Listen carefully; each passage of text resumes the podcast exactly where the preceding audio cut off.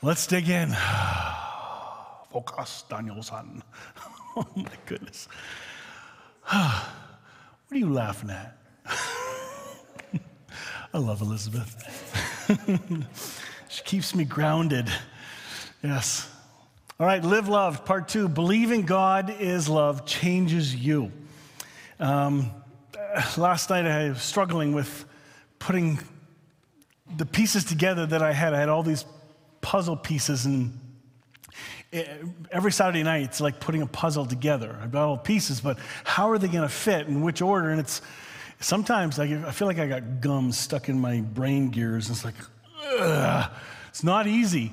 Um, it may look easy coming off on a Sunday morning. Oh, you do that all the time. It's easy. No, this is hard work. Why do you think I stay up so late all the time? But it's, I love how it comes out sometimes.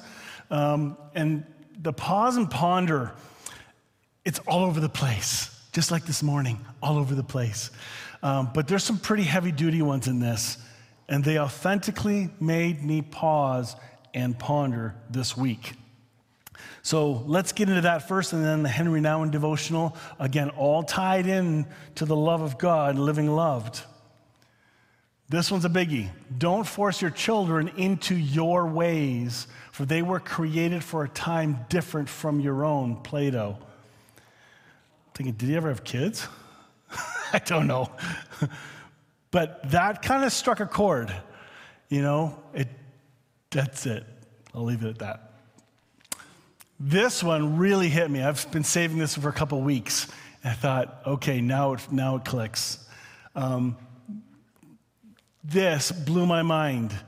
This is not a Christian church, so this is a, a people, a group of people wanting to pray.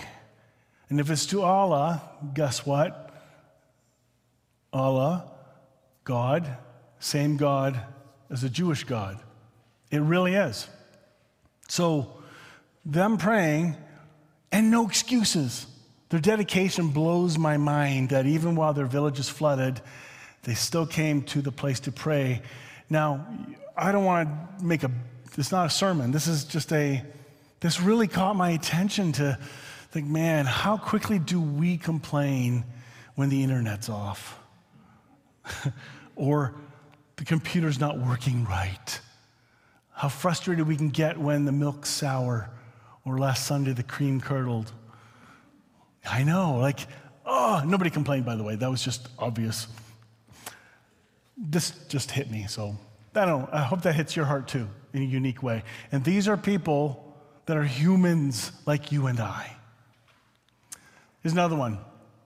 This is your gentle reminder that the one time in the Bible Elijah was like, God, I'm so mad, I want to die.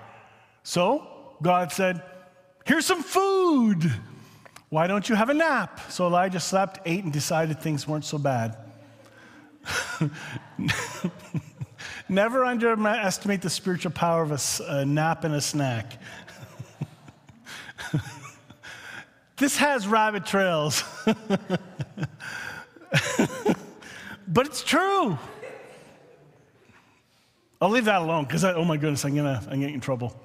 Henry Nouwen Nobody escapes being wounded. Pause there. Think about that sentence for just a moment. Nobody escapes being wounded. All of us. And yet we try to avoid being wounded or even pretend we're not wounded. We are all wounded people, whether physically, emotionally, mentally, or spiritually. The main question is not, how can we hide our wounds so we don't have to be embarrassed? But how can we put our woundedness in the service of others? When our wounds cease to be a source of shame and become a source of healing, we have become wounded healers. This is worth pondering when you're licking your wounds from something or afraid to share it with somebody. You're not alone. Maybe have a snack and a nap. Somebody else posted this. I think it was Rod. Did you share it to her? I think you shared this, right? I think that was yours. Yeah, has to read the whole thing to confirm, but I'm just kidding. Yep. So when a flashlight grows dim or quits working, you don't throw it away. You change the batteries. Although I go and buy new ones all the time. this weird thing for flashlights. Ask Lori. When a person messes up and finds himself in a dark place, do you cast them aside? Of course not. You help them change their batteries. Some need double A, attention and affection. Some need triple A, attention, affection, and acceptance. Some need C, compassion. Some need D, direction. And if they still don't seem to shine, simply sit with them quietly and share your light. Good reminder. I love this by Robert Capon. If you've not read any of his stuff, it's controversial and really good. What really made a, what's really made a mess of the world? Grace, forgiveness, turning of the cheek? Or is it guilt, punishment, vengeance, and retribution? If we take a look at our world and people say, What's this world come to? a phrase we often hear, well, you're implying a certain expectation when you say that phrase. What's this world come to? Well, what world were you at that you thought was okay and normal? Or you were obviously blind to a whole bunch of other parts of the world. But it's those guilt, punishment, vengeance, and retribution. These are the contaminants of our world. These contaminate all relationships. These cause wars, divisions. During an era when religious institutions used theology and scripture to malign and reject others, Jesus accepted and included Gentiles, the poor, the sick, women, Samaritans, Romans, children, and many others who were outcasts, outcasts and oppressed. Being inclusive and affirming is the way of love, the way of Jesus. Hmm. The early church, I love this, the early church didn't say, Look what the world's coming to. They said, Look what has come into the world. This is a perspective change we need. Lately, I've been seeing a lot of comments and I've heard some folks chat. In fact, I had somebody stop at the chapel in the long term care home and talk about, you know, what's this world coming to? Oh, finally the end times are here. Finally, finally. And they, oh my goodness, I, do you know how you really try to smile and not look like you disagree? Because you're trying to be loving and not correct somebody you know, I didn't do any correction, but man, I'm thinking, hmm, interesting. Wow, yeah, that's a perspective. That's for sure. I was going nuts trying to be quiet. But this is what the difference is. Look at what this world's coming to. If you're looking for an escape clause, an escape route, I saw another meme that said anybody who believes in the rapture, make sure they're not in charge of any city planning or any planning of any kind. right? Uh, here's an example, just for fun. This is a rabbit trail. Sorry, it's my morning. Um, I saw a business offering pet care after the rapture. You can register in advance. You can pay in advance. That's the only way. so, I'm not kidding. It, it's a real thing. It really is. So, what you focus on is going to be where your attention is. If you're focusing on what this world's coming to and seeing all the bad, that's what you're seeing. That's what you choose to focus on. But if you see what has come into the world, and if you see light in each one of you, there is the light of Christ in each one of you, what are you not looking at when you do that? The circumstances. Circumstances will always throw you off or encourage you. But the constant is the love of Christ in all things, the light of Christ in all things. Because it's exhausting if you worry about the worries. I just thought that was a great lens. Look what's come into the world. It's a complete flip of what we've been kind of taught how to think and the lens that we're told to think through. Neither do men pour new wine into old wineskins. If they do, the skins will burst, the wine will spill, and the wineskins will be ruined. Instead, they pour new wine into new wineskins, and both are preserved. How many have heard this before? Yeah, almost all of us. Well, I had a new thought this week that kind of threw me off. Went, oh man, I'm bumping into people all the time. Either they have no faith and are slightly interested in what, okay, what is this Jesus stuff? But I don't like, you know, I love Jesus, but I don't like his followers. They're all weird. It, that, that's real. People think that. They, they see Christians, church people, as very vengeful, hateful, judgmental. Many people see it that way. And there's a reason why, because many are. They think they're being loving in their bubble, but you pop that bubble and suddenly they're going to be, they're alone. And so this hit me. As I'm, and you and I are growing in this journey of finding a bigger and better God, I realized I was trying to take old wineskins and shove in the new stuff I was learning. It never worked. But that was my struggle. I realized my tension on this journey of unlearning and rediscovery, I needed a new wineskin, a new foundation from which to build. And to me, it's Jesus. Not the system I've grew up with, not all my systematic theology books that I had to study and learn and go to for all the answers because they had it all figured out for me. I didn't have to think because there's, look, look, here's your question, here's your answer. Look at these pages and these references. It's really crazy. There's no mystery at all.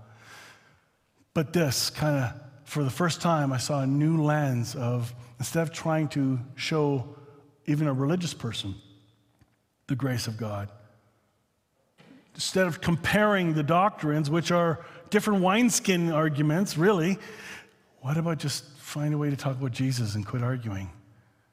Find those things that are common, those things that are in agreement. Your disagreement, it's not going to matter in 10 years. Because you've changed in the last 10 years. I've changed in the last 10 years. They're going to change in the last 10 years. If they haven't, ooh, this next one, I think, is the last one, and it's a heavy one. Yeah, you won't be able to read all this. It's too small, but I will post it later. Praying for your enemies. A couple weeks ago, my friend Bill Thrasher posted this, and it's like, oh my goodness, this is deep. This is about praying for enemies, and I'm talking about love. Oh, wait, how are they connected? Well, when you know you are loved, when you know God is love, and when you are beloved and you are loving, this will come more natural. Praying for your enemies. Let's see if you can see this a little bit differently than you thought about enemies. Remember, we talked about enemies. Enemies is usually one sided, it can be two sided, but it's a one sided perspective initially. It doesn't mean you pray that God will make them ultimately come into agreement with your specific way of thinking sometime ahead. That's a great way to pray for enemies. I did that all the time. Dear Lord, let them see the light. Dear God, show them I'm right and they're wrong. You don't say it in those words, but that's what you mean. I know that. it's actually for the exact opposite. Here we go. Brace yourself. We pray for our enemies to be blessed without any threat of condemnation or cohesion attached or cohesion attached.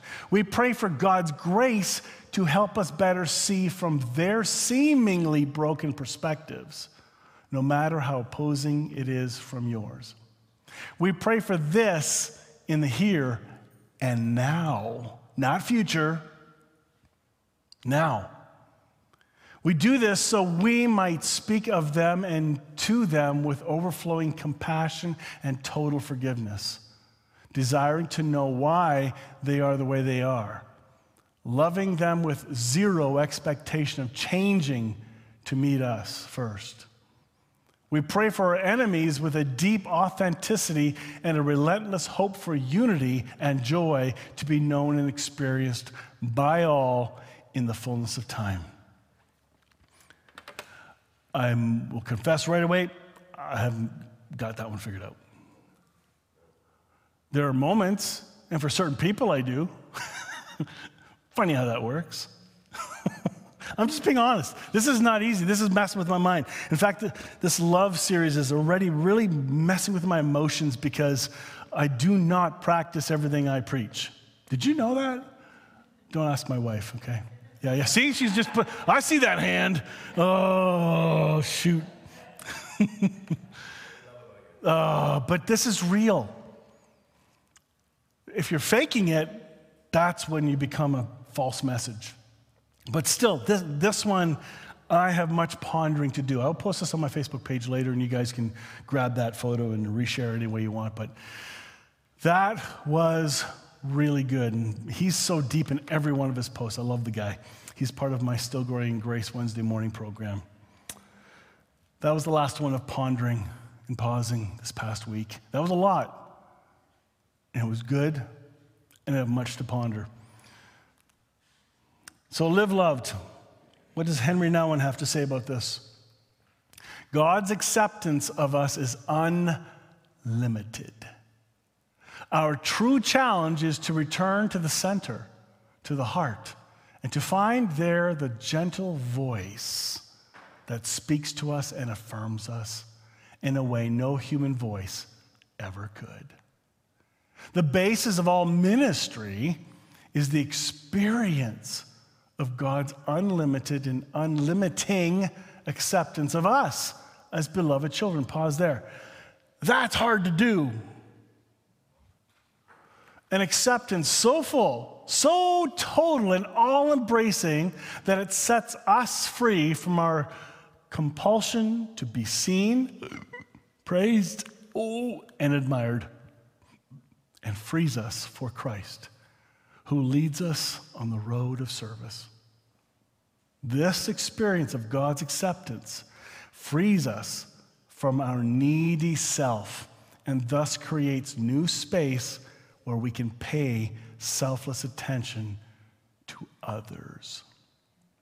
This new freedom in Christ allows us to move in the world uninhibited, uninhibited by our compulsions and to act creatively even when we are laughed at and rejected, even when our words and actions lead us to death.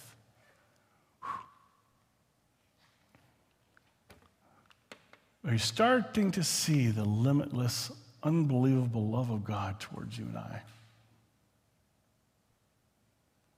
If you're not sure, you need to keep hearing it. Increase the dose. Re listen. Renew your mind. So, some simple reminders. This is not new for Hope Fellowship, but it is new for a lot of our new online guests that don't comment but watch. Some of them have contacted me and said that. God is love. This is the foundation on which we're building this journey of living loved. For love comes from God, and anyone who loves is a child of God and knows God. But anyone who does not love does not know God, for God is love. Can I point out something it does not say? This might surprise some of you or make you go, watch this. For love comes from God. Anyone who loves God is a child of God. Stop. If you take that line, you could port that into the second half of the sentence and imply that anyone who loves is a child of God. Therefore, if someone does not love, they're not a child of God. It's not saying that at all. That's you and I imposing a view on this based on our theological Western lens. We are all children of God. Paul made this really clear on Mars Hill. So don't take that and think it means then you're not a child of God. It just means you don't know the love of God yet. Remember, Jesus said, I have sheep you know nothing of? Or uh, groups that you, you know anything about the other ones? Yeah, he's got sheep around the world. 1 John 4 16, we know how much God loves us, and we've put our trust in his love. God is love. And all who live in love live in God, and God lives in them. Here's the God loves us part He loves us regardless of our patterns and behaviors. That's not the freedom to go continue negative behaviors. It's the truth is there to so move your heart and mind to, re, to reframe, rewire your mind so that your actions and behaviors will reflect this truth. That's the point of all this. You're not getting a to do list from me. I know I used to be in a couple churches where we gave to do lists. We told members, you have to act in this way, you, ha- you can't do that, you can't do this. We weren't that strict, but boy, there are some that are really strict. I've seen, I've seen some pretty good lists over the years. They're hilarious. You guys would just be appalled if you saw some of that stuff. And some of them are still going on today. 1 John 4 9 to 10. God showed how much He loved us. God loves you. Again, for however many times on Touched by an Angel, they, you know, the person said, God loves you. They're, they're saying God loves you on public television better than a church service online. Pretty powerful. God showed how much He loved us by sending His one and only Son into the world so that we might have eternal life through Him. This is real love. Not that we loved God, but that He loved us and sent His Son as a sacrifice to take away our sin. So instead of telling people you must love God, as in a rule, you keep telling them God loves them, God loves them, God loves them. And guess what's going to happen? The truth's going to push out all the, the bad stuff in faulty thinking. It's going to, the love of God's going to fill and push it all out and be refreshed, and you're going to actually begin to believe you're loved and live this loved life. Perfect example is in John 21 after breakfast. So this is, you know, Jesus restores Peter. In fact, he searches him out after his resurrection. Because, you know, Peter felt pretty bad about himself. He was very vocal. His personality was a gangbuster zealot who, you know, took off the ear of somebody in that garden, probably aimed for the head. He took off an ear. Jesus healed that and said, This is not the way, this is the way. And he healed a lesson for all of us. And he knew that with somebody that has that much passion, Jesus knew he probably was really wrestling internally, feeling so bad for rejecting Jesus, just as he promised, what Jesus said he would do. And he was really upset with that. And Jesus, he went after Thomas and he went after Jesus. Oh, sorry, Peter. And here's what he said. After breakfast, Jesus asked Simon Peter, Simon, son of John, do you agape me more than these or love me? Yes, Lord, Peter replied. I know, you know I love you, phileo. Then feed my lambs, Jesus told him. Jesus repeated the question Simon, son of John, do you love me, agape? Yes, Lord, Peter said. You know I love you, phileo. Then take care of my sheep. And lastly, a third time he asked him, Simon, son of John, do you love phileo, me? Peter was hurt that Jesus asked the question a third time. He said, Lord, you know everything. You know that I love phileo you. Jesus said, Then feed my sheep. For each rejection, Jesus restored, restored, restored. How many people were healed on the time that Jesus was in ministry? The gates he went to, the pool of Bethsaida, the people walking in crowds. How many people that cried out to him did he heal? They've been dealing with shame and rejection, especially lepers who were considered the sickest of sickest. You don't go near them. In fact, it was against the law to be anywhere near them. It was against the law for them to be near anybody else. And Jesus loved them and went to them, broke the law, man made, and touched them and healed them. That's what love does. Love does break rules. John 21, Peter turned around and saw, I love this next part. This is, this is a wake up call for all of us. Peter turned around and saw behind them the disciple Jesus loved, the one who had leaned over to Jesus during supper and asked, Lord, who will betray you? Peter asked Jesus, What about him? Do you guys ever do that? What about that person?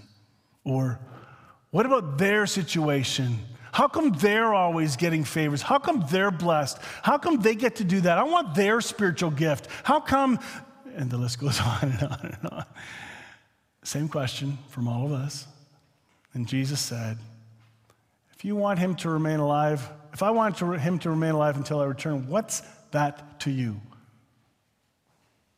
As for you, follow me. This is what love does love gets your eyes off of everyone else and stops comparing. You're not going to jockey for position, it's not a competition. That's really hard in this Christian, Christianized world in the West because we rank people in their positions and roles and honor and respect these titles. Titles are nice, they have a little bit of room, maybe, but they distract because now you look at a title instead of Jesus. Stop asking about everyone else. Stop comparing. And Jesus says, What's that to you? I love that. I love that. I wonder if there's a really neat, refreshed translation of that.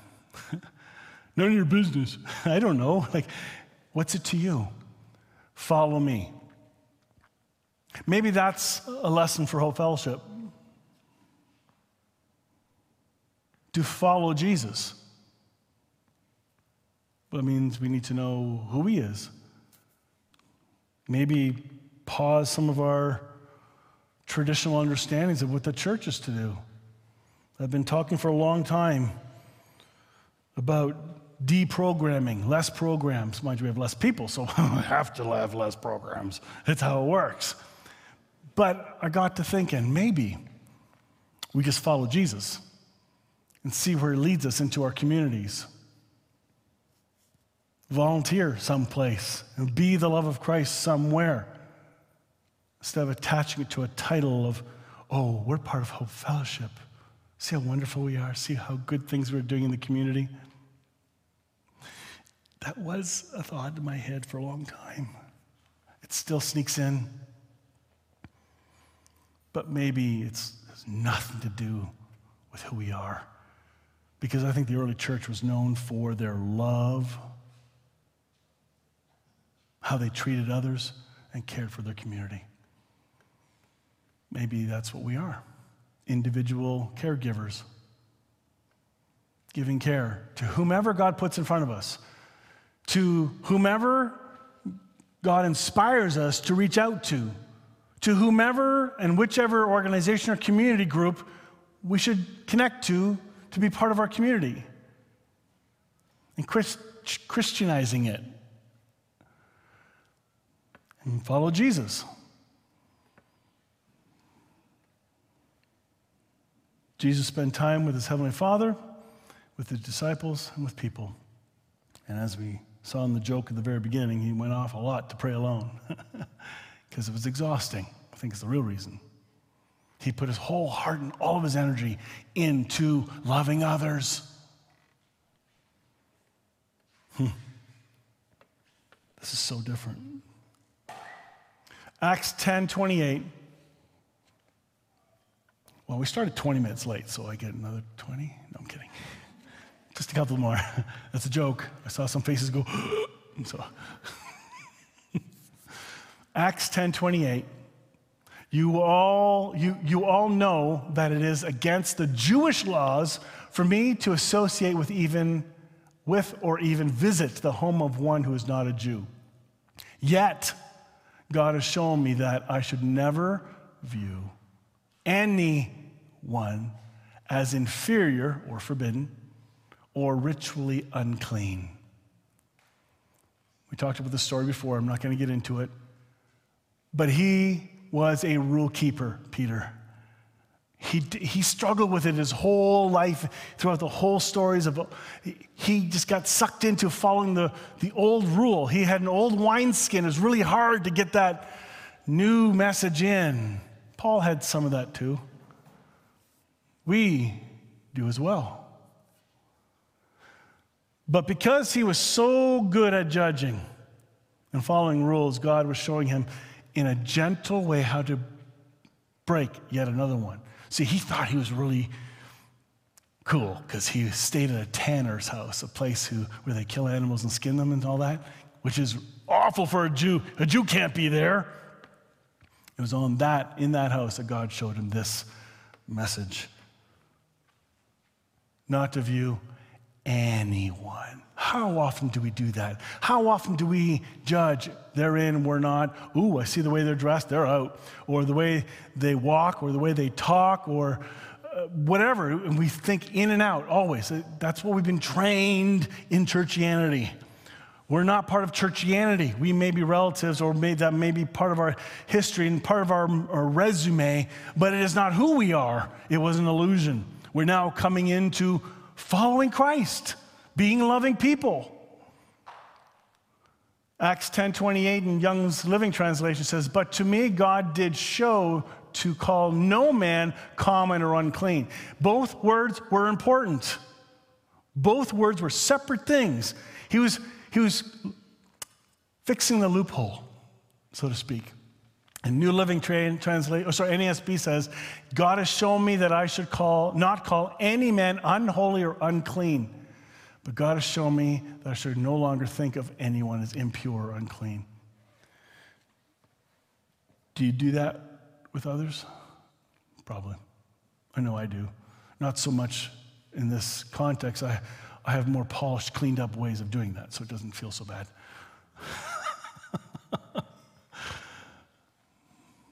but to see the light of Christ in all, it changes your lens. Otherwise, you get sucked into this evangelism mindset that you're on a mission.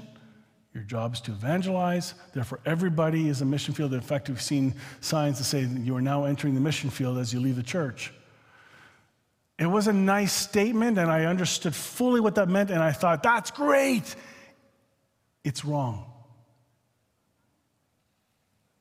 Mission field is not out there because suddenly, if you're in here, woo, we don't need any missioning. We, we've arrived. We're in. Now let's go make people like us.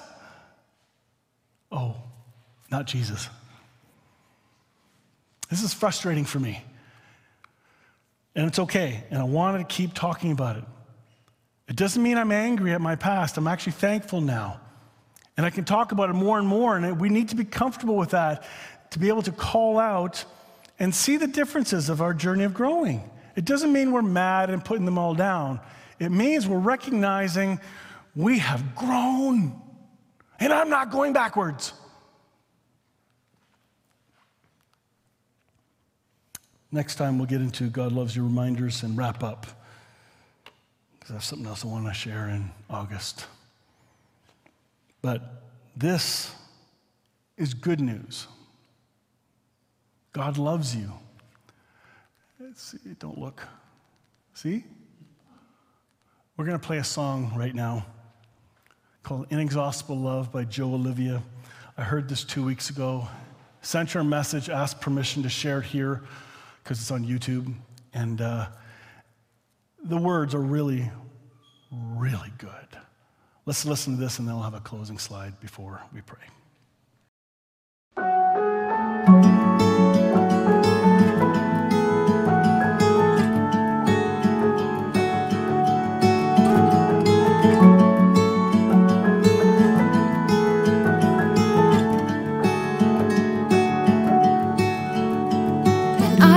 his side and leave him to die. His mercy endures forever. Squander his wealth and go my own way. His mercy endures forever. Oh, his love, inexhaustible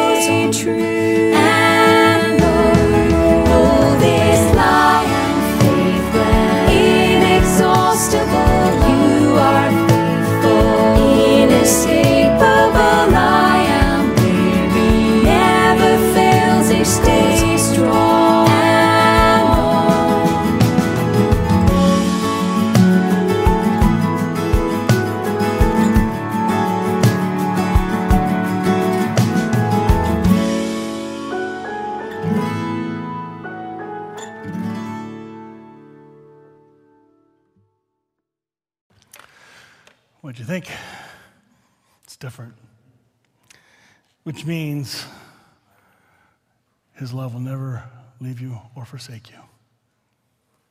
And may that be reflected in your behavior at home, to your loved ones, to your partners, to your kids, co-workers, unless you're retired. Rod, sorry. Maybe we can believe this love so much that transforms us. You see, the one way or another, love gets to have the last word. One way or another, love never fails. And that's good news. Let's pray. Heavenly Father, may your love permeate the hearts of each person that really needs to be reminded today that they're loved. Amen.